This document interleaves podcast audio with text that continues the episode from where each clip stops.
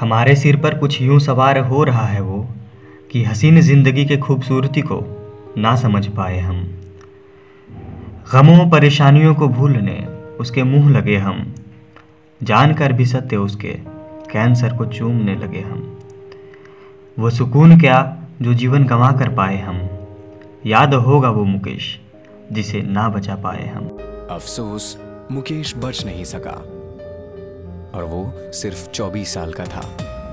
खैनी, पान, गुटखा, पान मसाला सब जानलेवा हैं।